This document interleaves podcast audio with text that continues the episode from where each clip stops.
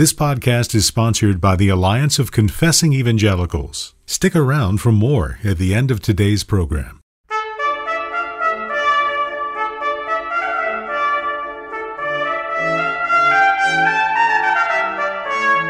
This is Theology on the Go, a brief interview about an eternal truth.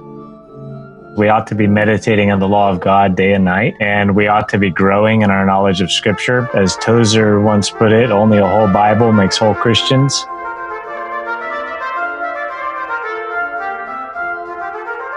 Hello, I'm Jonathan Master, joined as always by my friend, uh, Dr. James Dolezal. James, how are you today? Well, Jonathan, it's good to be here. Uh, well, it is. It is good to be here. It's good to be here, especially because of our guest uh, today. We have the privilege today of having as our guest Dr. Ryan McGraw, and I have the even greater privilege of being just down the hall from him and uh, seeing him regularly. Uh, and so it's good to have a friend, a colleague, a family friend on today. And uh, Ryan, welcome, welcome to Theology on the Go. Thank you for having me. We are going to discuss today a little book that you've written called By Good and Necessary Consequence. Uh, it's in the Explorations in Reformed Confessional Theology series. And that phrase, by good and necessary consequence, refers to something in the Westminster Confession of Faith in its discussion of Scripture.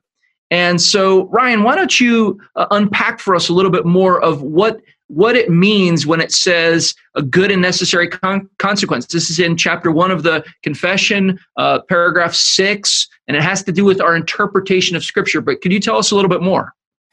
Yes. Actually, the book that I published by the title appears in a series called Explorations in Reformed Confessional Theology. And part of the point of all the volumes in the series is to take phrases or clauses out of our reform standards that people might have questions about and seek to explain what they mean and why they're scriptural and basically what we do with them as well. And so the phrase good necessary consequence refers to the use of scripture. And what it means is that when we use and apply the scriptures, we're not simply looking for things that are taught directly uh, in express statements in the Bible, such as believe in the name of the Lord Jesus and you shall be saved, but things that are required by the overall teaching of the Bible and implications of the text. And a prime example would be the doctrine of the Trinity, where we don't have a single text that outlines Trinitarian doctrine as it needs to be qualified properly to be biblical. But as we look at a host of texts that reveal who God is, then by good necessary consequence, the Bible teaches the full doctrine of the Trinity and a number of other things. So if someone comes and says, you know, uh, you you have to show me a verse where this um, teaching comes from, what what this is saying is that not all doctrines work exactly that way. Yeah, and in effect, this principle that our forefathers called good necessary consequence becomes the foundation of all systematic and practical theology. Uh, even in the simple example that I gave, believe in the name of the Lord Jesus and you shall be saved, uh, that's written in a context to particular people in the Bible. And when I appropriate it to myself, I need to say, I believe in the name of the Lord Jesus Christ, and therefore I shall be saved. And that's a deduction from the text that's relatively simple that we do all the time. Ryan, I like the fact that you bring up that all systematic theology and even all preaching, in so much as when we preach and we lead forth the meaning of the text, we're obviously going beyond the exact wording of the text. Otherwise, we would just pray, sing psalms, do the Bible reading, skip the exposition, benediction, sacraments, go home. In other words, it wouldn't be the exposition really is really is the work of the minister taking the text and deducing its necessary implications, making application of those to the congregation in front of him. With that said, how how would you respond to maybe a kind of biblicist accusation that this that this is a risky business, good and necessary consequence, because it introduces um, reason uh, into the process, and it, it, you know, and we all we've all heard the term rationalism described as a kind of way of disparaging theology. Um, how is this? Is this reason? And is there a difference between being reasonable and doing theology and rationalism and doing theology? Or maybe that's too fine a point, but maybe you can hit, touch that. Well, it's a good question and one that comes up very often. And I think we need to make a distinction between reason as a foundation of our faith and practice, and scripture alone has that place and reason as simply a tool uh, with the Spirit's help to interpret Scripture and to understand Scripture. So if we're simply basing what we believe and what we do on reason apart from Scripture, then obviously we would be off base and not reach the true knowledge of the true God. But if we use sanctified reason with the Spirit's help uh, to draw conclusions from Scripture itself, then what happens is we don't simply uh, learn what the scripture says, but as you mentioned with preaching, we actually draw a link between the scriptures and the people that we're speaking to, as well as to ourselves. So, reason doesn't have a foundational role, but an interpretive role. And we're also not talking about using the scripture as a launch pad to get into every possible uh, implication we think might be there, but we're seeking to discern the mind of God as a whole in terms of what God uh, has said in the Bible. And again, doctrinally, the Trinity is is a great example because we have to collect from Scripture what the Bible says about the Father, the Son, and the Spirit, and the oneness of God uh, but also, we need to start putting together the pieces of the distinction of the persons and all the other components that go in. And what we're really doing is saying when we collect and gather the teaching of Scripture, how do we put the pieces together? Uh, but we're also doing that with application. We're moving from statements in Scripture uh, to ways in which they actually grip our hearts and bring us into fellowship with the Lord. You said something in there that I want to, if I can just sort of lock in on it that it, it's not good and necessary consequence in which we take scripture as a sort of pretext for any and everything, uh, sort of a launching out into a comprehensive arts and sciences sort of thing where we can take scripture as a starting point and then, you know, get a theory of chemistry um, or or of um, analytic geometry or uh, something like this. Um, but it's really it really is a discipline that is meant to arrive at theological conclusions that the, that the text is requiring of us, even if not stipulating to us. Mm-hmm. Yeah, that's that's correct. And I think as as Berkhof put it in his older book on hermeneutics or biblical interpretation, um, God is different than a human author in the sense that he understands all the implications of his words and the Bible is meant to reveal to us who God is and how we know him. And I think the best example is Jesus in his interaction with the Sadducees, because uh, they're trying to catch him in his words and uh, prove that there can't be a resurrection by pointing out logical absurdities in the doctrine. So they appeal to the idea that a man uh, is married and uh, uh, he dies, and his widow then marries uh, his brother, and this happens seven times. And in the resurrection of the dead, whose wife will she be? And they're thinking, we've got him. And what's interesting is Jesus doesn't appeal to Isaiah 26, your dead shall live together with my dead body, or similar statements in Job and other parts of the Old Testament he actually appeals to the burning bush passage where God says, I am the God of Abraham, Isaac, and Jacob, not I was. And right, right now, however, these men, uh, their bodies are in the graves, their souls are with the Lord. And Jesus is skipping some steps in the argument or assuming them to the end that if they're alive in any sense, they're going to be alive in every sense And so, therefore, their bodies will be raised, and God is presently their God and will raise them from the dead. Uh, this was so convincing in a Jewish context that uh, it notes in the text that the Pharisees saw Jesus had silenced the Sadducees. And the assumption there is that God is aware of the implications of his own words. The purpose of that text in the burning bush passage is God uh, enforcing his covenant promises and fulfilling them and ultimately resulting in the Exodus.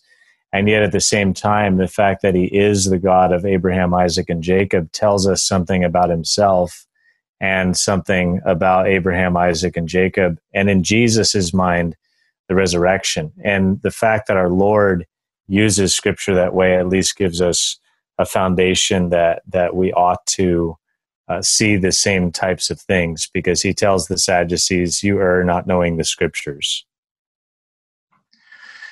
That's interesting because those scriptures don't stipulate the point he's making, but they give you all of the what the ingredients necessary requiring that theological deduction. Is that what we're saying? Is that what we're saying? Because I think when the text says um, should be necessary consequences may be deduced from Scripture, is is um, is the deducing um, something that we must do? Yeah, I think I think it is. I think it is in that case, um, especially with Jesus accusing the Sadducees of not knowing the scriptures and the power of God. It's as though he said, uh, Haven't you been reading your Bibles? And the issue there, yeah, and, and the issue is really with good necessary consequence, often pulling out the assumptions in the text. Um, you know, and another example would be Genesis 1 1. In the beginning, God created the heavens and the earth. Well, that assumes that there is a God and a certain kind of God, and it assumes he's distinct from the heavens and the earth and a, and a lot of other things. And so sometimes uh, when we're talking about good necessary consequence, that's what we're really doing is what is this text assuming and implying in order to make the statements God makes? Ryan, you mentioned earlier um, one objection that's often given to this uh, idea, which is, you know, we shouldn't uh, we shouldn't introduce uh, our own thinking, our own rationality, and and sort of put it over and above the scriptures. And one of the things you said that I thought was significant was that even people who say all we do is read the Bible and teach the Bible, and we don't you know mess around with systematic theology are really still making all deducing all kinds of things from the text even in applying it to themselves. What are some of the other objections though to this this notion this this idea of uh, uh, uh, reading the scriptures and and deducing from them the good and necessary consequences that they contain well in light of what you just said i've i've found in my experience that the objections to this principle are usually very selective. So for example you might find a person giving an objection that this gets beyond the text of scripture. It gives you the right to to say anything you want and and through a bunch of deductions get far from the text and there certainly is uh, a danger of that and we have to guard that by sticking as close to the text and the things the text itself is assuming and implying not what we want to do with it or what we want to say but some of the people that will make those objections believe in the doctrine of the Trinity and believe in the two natures of Christ uh, with two distinct natures and one divine person. And yet they'll object to it selectively. For example, uh, when we talk about uh, other things like church government or infant baptism or worship, and I'm not saying anything particular about whether someone rejects or accepts something like infant baptism at this point. But what I'm saying is, if we use the principle in other areas and recognize we must, the principle can't be off the table when we're discussing something like infant baptism or, or similar issues. So, how would you uh, articulate the way the ways in which we keep it on the table and yet guard, as you put it, guard ourselves from going too far afield from the text of Scripture? Well, again, I think the guard is really asking uh, is the doctrine that we're trying to build or explain or argue for genuinely assumed in or implied by the text? In other words, uh, is it necessarily there?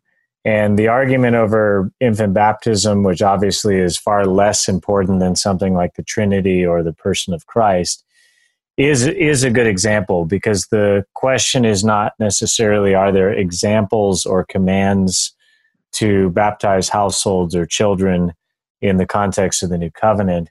The main question um, actually becomes what's the nature of the covenant of grace and the church, and are households and the children of believers can uh, included in the covenant and receive its sign. We're also asking uh, what's the function of baptism in relation to circumcision, for example.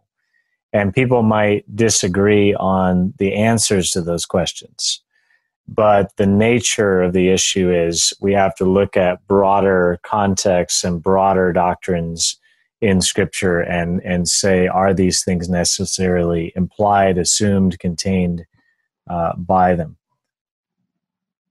That's uh, as as the Baptist. I'll pitch. I'll I'll jump in on this and say I think actually I, I agree with I agree with you in that if we're going to have a um, as they used to say a good honest disagreement, we have to we have to agree on the terms of engagement. Um, and I think good and necessary consequences is a biblical and reasonable terms of engagement. Uh, so that then so so what we're what we might dispute should we do that is.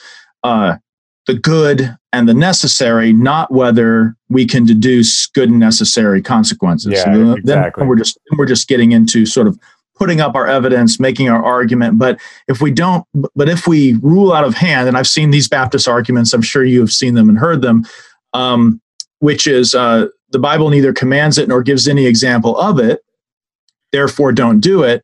Um, now, personally, I'm sympathetic to those arguments, but I do recognize the and to your point, I do recognize the insufficiency left all alone of that argument in as much as it still has to, in as much as that was never the argument being offered in favor, for instance of fatal baptism. It was a good and a necessary consequence based upon a um, well held um, belief that the biblical notion of covenant required it. So I think I think yeah. there we can we can't really have that good and honest disagreement unless we agree that um, some kind of deduction of good and necessary consequences from the text should inform our theologizing. I thought I, w- I thought you were going to say the covenant of works, um, yeah. which is an, which is another one that is a sort of intro reform. You know, so John Murray says no, there's no such thing, or Meredith Kline says there is, and and who's right because that exact phraseology uh, doesn't occur in Scripture. Yeah, um, and I think, but the question is, it does Scripture does this necessarily follow from Scripture?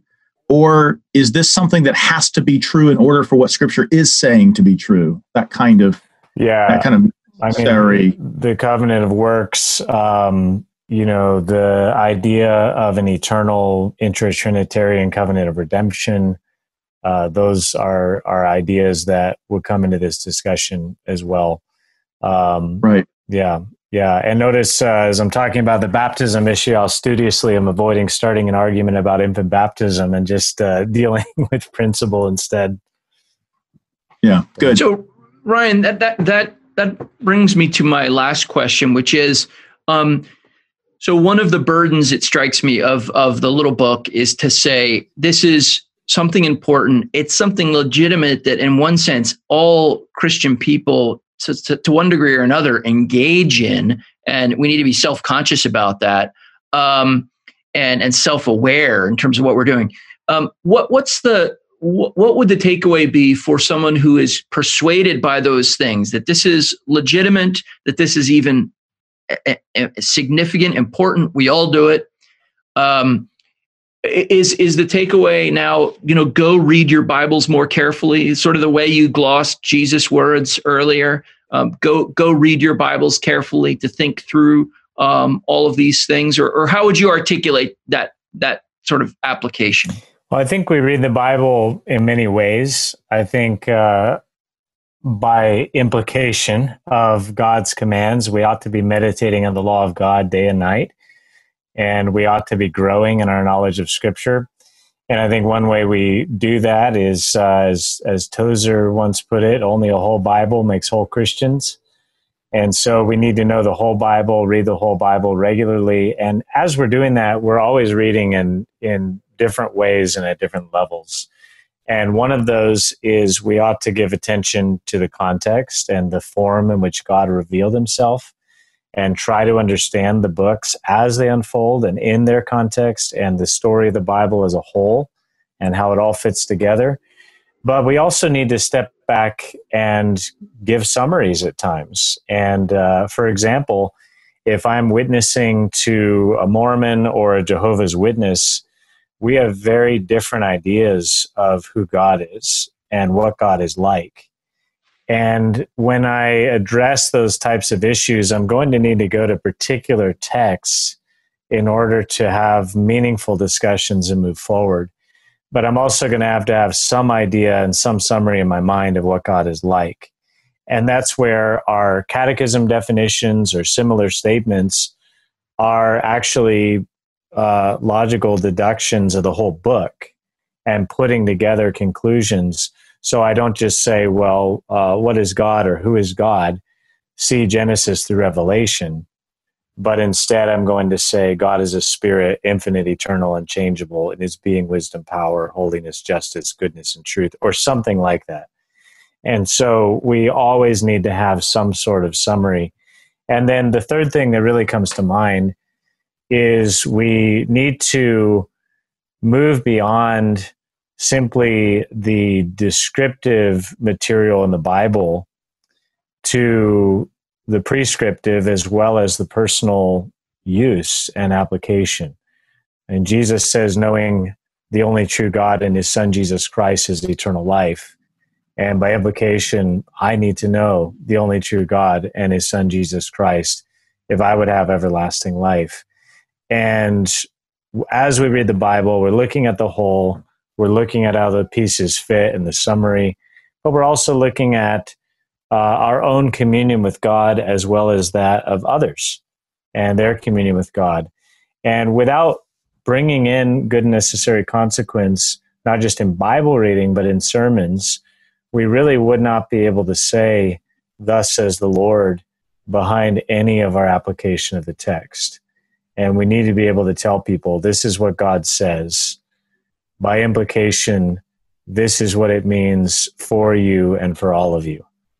And it may require a response of faith, it may require repentance, it may require obedience, but all of those things have to be brought out by implication and necessary implication if they're going to have any divine authority at all.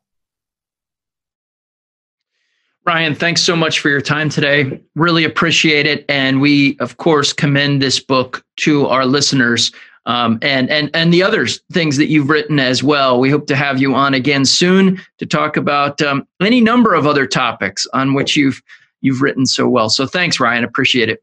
Yeah, thank you guys so much. Well, James, it's always a joy for me to, to talk to Ryan. But in the interest of full disclosure, I should say he and I were just talking out in the hallway before uh, we came in and started to record. So I think I neglected to, in my introduction, give the full scope of his work or even even his title. Uh, he, he's a he's a professor of theology here. In fact, holds uh, the Smith Chair of Theology here at uh, Greenville Presbyterian Theological Seminary and uh, has written a number of very very helpful books. You and i have been talking about having ryan on for a while and right. it was there really was we could we could have talked to him about any number of topics and, and i hope we will uh, down the road but this is an important one and and what he started with to me was very significant because he said in a sense every christian preacher is doing this because even a phrase like believe in the lord jesus christ and you shall be saved is something that the consequences of which need to be inferred from the text. Right. And I think there's a there's a fear of reckless speculation uh, that I think, in one sense, almost cows us into this position of, for lack of a better term, biblicism, uh, in which um, I'll just read the text and let it stand at that. Um, and that way, I don't run the risk of polluting it with my reason. And there is that i mean there is that function of reason when the when the confession says that they may be deduced from scripture. The act of deduction is not what the text is doing for you. It's what the text is demanding you do. Um, and and of course the guidance the principles that produce that right deduction are given by the text. But i think there's this fear this fear that we may corrupt it by reason because we've all seen instances, or perhaps have been guilty of it ourselves, in which we have intruded our reason into the theologizing process and actually you know and actually come to wrong conclusions. But i think this is where the language of the confession that ryan is emphasizing is so helpful. Um, good and necessary not um, dubious and probable if i can you know. Or, or or even or even good and probable um, right, or even good and probable, um, or um, any way you mix that, uh, there's right. danger involved. So this is, I mean, any sort of deduction from principles requires careful thought. Uh, but this is also why it, I mean, this isn't just the reason it takes time to write theological treatises. This is also the reason it takes time to prepare a sermon. Um, I don't know if you ever met those people in your in your life that said, you know, don't work so hard on your sermon. Just go up there and share your heart with those people. Uh, I don't know if you ever got that counsel. I had that counsel. Um, terrible. I never took that counsel um, because it just I, I knew no, one, no one wants wreck. you to share their heart with them. I knew it was a train wreck waiting to happen. Yeah. That I actually needed to have an authoritative text. And if I was going to say or use any words that went beyond the text, the text needed to require those words of me. Um, but that takes that that takes real time and contemplation and the ability to to revise and revisit um, our deductions. Uh, but to say we can't do that, I think, is the end of the whole science of theology and of preaching. Um, and the text itself, I was even thinking of Jesus to the Pharisees. Whose son do you say, you know, whose son is the Messiah? Oh, the son of David. Well, then why does David say, you know, the Lord said to my Lord? And he, he's really pushing them to identify him not merely as son of David, but that's a that's a deduction that they are supposed to be deriving from the text, arriving at a solid theological conviction. So it's not just that we can do this. It seems, and I think Ryan's good on this point, the text itself indicates that it expects us to do this. Right, right. Yeah, God's word demands it. Amen. Well, in any case, uh, that's that's a good way of ending because this is a book for pastors and for lay people. It's a short little book, um, explains things very well, as Ryan always does. And it's an important topic. So the book is called By Good and Necessary Consequence, published by our friends at uh, RHB. And again, as Ryan mentioned, it's it's part of the series Explorations in Reformed Confessional uh, Theology. If you'd like the opportunity to win a copy of the book, uh, you can go to placefortruth.org and then click on the Theology on the Go link, and there'll be a drop down menu with this uh, and, a, and a button with this particular podcast where you can enter your contact information and be entered for a chance to win this book by Good and Necessary Consequence by Ryan McGraw. I'd also like to say that we are grateful for you as our listeners. It's always nice when we hear from you. And so we would encourage you, you feel free to, have, if you have uh, topic suggestions or other things, or if there are people that you know who might benefit from this podcast, please pass it along to them. If you're able to donate, to the Alliance of Confessing Evangelicals. You can do that at alliancenet.org or placefortruth.org. And again, as always, we thank you for listening to Theology on the Go, a brief interview about an eternal truth. We've all faced unprecedented challenges here of late, and the church has not been immune. Unable to gather, many have drifted away Still others languish in churches that have forgotten the creeds and confessions that give clarity and focus to our faith.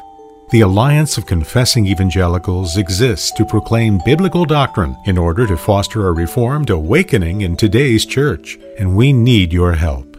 To be salt and light in a dying world, we need a strong and committed church, equipped with the truth and ready to serve the gospel. Your prayers and financial gifts enable us to produce and deliver solid resources from trusted authors, teachers, and speakers in print, online, at our signature events, and on the air. You will make a difference for today and for eternity when you give online at alliancenet.org/donate or call 1-800-488-1888.